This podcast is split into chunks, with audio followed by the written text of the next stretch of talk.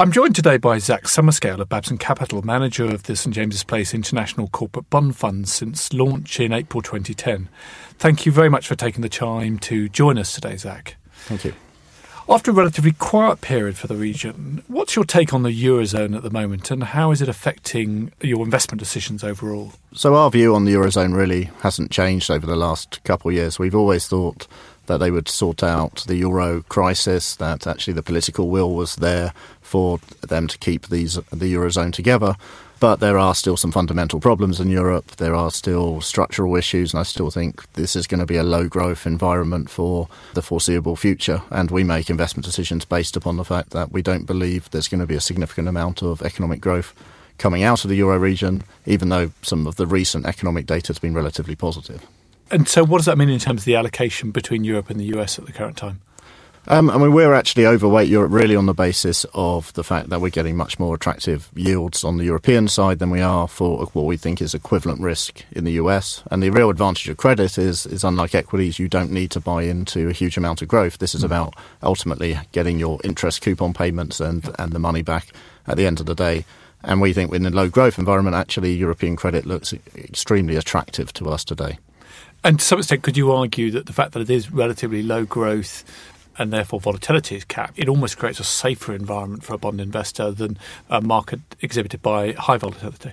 Absolutely, that's right. And, and particularly when you've got low growth, what you, you find from the management teams behind these companies is they are pretty prudent in their decisions. They are not spending a lot of money on capital equipment, they're not spending a lot of money on acquisitions. So the, the credit quality is getting better and better over time. And as a result, so our risks are going down because of the low growth within the environment where you see companies tend to take on a lot more debt is when they're extremely optimistic about economic growth. And clearly, that's what we saw in the mid 2000s when we saw some of the credit bubble popping. We don't see any of those kind of signs today. And from the management teams you're talking to, one reads in the press about quicker pickup in the US than, than I think has been exhibited in Europe. There's clearly still a certain amount of problems in in Europe. Is is that the evidence you're seeing from from the companies you're talking to? Yeah, we're certainly seeing better growth from our US holdings than we are European ones, but mm. uh, they, the counter to that is clearly we're also seeing them be more willing to take on debt and, and re-leveraging up their balance sheets in the US than, than Europe. So we're not necessarily getting all the benefit from it in terms of the economic growth coming out of the States today. Right. And the issuance market, what, what does that look like in uh, US, Europe? Well, what we've seen recently has been the trend continues of the fundamental problem behind European banks, the fact that they are capital constrained. So there is still a huge amount of of loans to refinance, and that clearly has been the driver of issuance, particularly in, in Europe. So we're seeing, for instance, European high yield market year to date, about half the half the new issuance has been uh, senior secured paper, and we expect that to continue.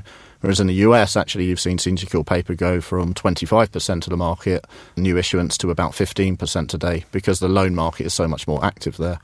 Big technical difference between the two is in the US, retail investors can buy loans. It's, it's allowed regulatory wise. In Europe, because of the UCITS regime, you're not allowed as a retail investor to buy loans. And really, senior secured bonds has stepped in to fill that gap of retail not being able to buy loans in the market today. And does that mean that therefore the coupon rates that are available to you as an investor, uh, and therefore the yield that's available to to our clients, is it is likely that's going to continue to be quite attractive? And that's certainly our view. So we're still our, our portfolio today yields about seven percent. We think that's extremely attractive.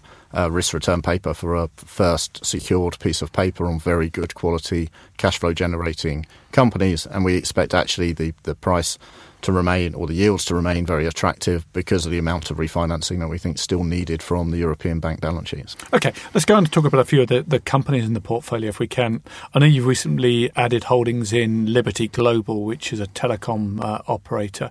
Could you possibly explain what attracted you to that particular bond? Sure. So, so Liberty Global is a consolidator of the European cable market. So these are Dutch and German cable companies. So they're their equivalent of, of Virgin Media that we have here. It's it's those types of companies across the continent, and these are extremely cash flow generative, and we're seeing very uh, attractive uh, yields relative to what the risk is. These are these to us cable companies now have become much more like utilities. In fact, that this is something that people want to have, will pay the bills every month, and has extremely solid cash flow. So very attractive to us from a debt perspective. And I know you also own a, a, position in Takko, which is a which is a clothing retailer. And and clearly evidence from the high street is that some clothing retailers have been struggling quite a lot. There's been a lot of problems with, uh, for, for UK clothing retailers. What attracted you to this particular holding? So, Satako is a is a German clothing retailer. It's a kind of value chain. It's equivalent of, of like a Primark in, in Germany. So that kind of low price point attracts us to it. It's actually a bit of a contrarian play for us at the moment in in sense that actually it's had some weak results purely because of weather. There was a huge amount of snowfall in Germany. That meant the bond price went lower and we took advantage of that to add to the position. There's a huge amount of equity behind our position this from Apax who bought this company a couple of years ago and are very committed to the company. So we don't think we think the risk reward on this is very attractive currently. And I know you've also invested in a couple of uh, financial companies, Cabot and Lowell. I, I, don't think they're familiar names to, to our listeners. Firstly, perhaps you could explain what they do. And also, financial services companies have been the type of holdings that, that other investors have ignored or found difficult to include in their portfolio. What attracted you to these stocks? Sure. So both Cabot and Lowell are companies that are, are not banks. They they buy portfolios of debts from banks and from mobile phone companies and other consumer credit, and then they go to recover the debts. So, so this is very much uh, an actuarial type analysis. They don't have leverage balance sheets other than the money we're lending them. So it's very much a cash flow driven business, very easy to analyse. And we just thought these have been significantly mispriced. We've made substantial capital profits as well as having a very high running coupon on these, and we're still it's still one of our top picks in terms of of sectors. We don't invest in, in banks or, or anything where we do not have full transparency of the cash flows within the companies. And, and, I want to finish up by talking about uh, the prospects for, for bond yields and the impact on, on your fund going forward.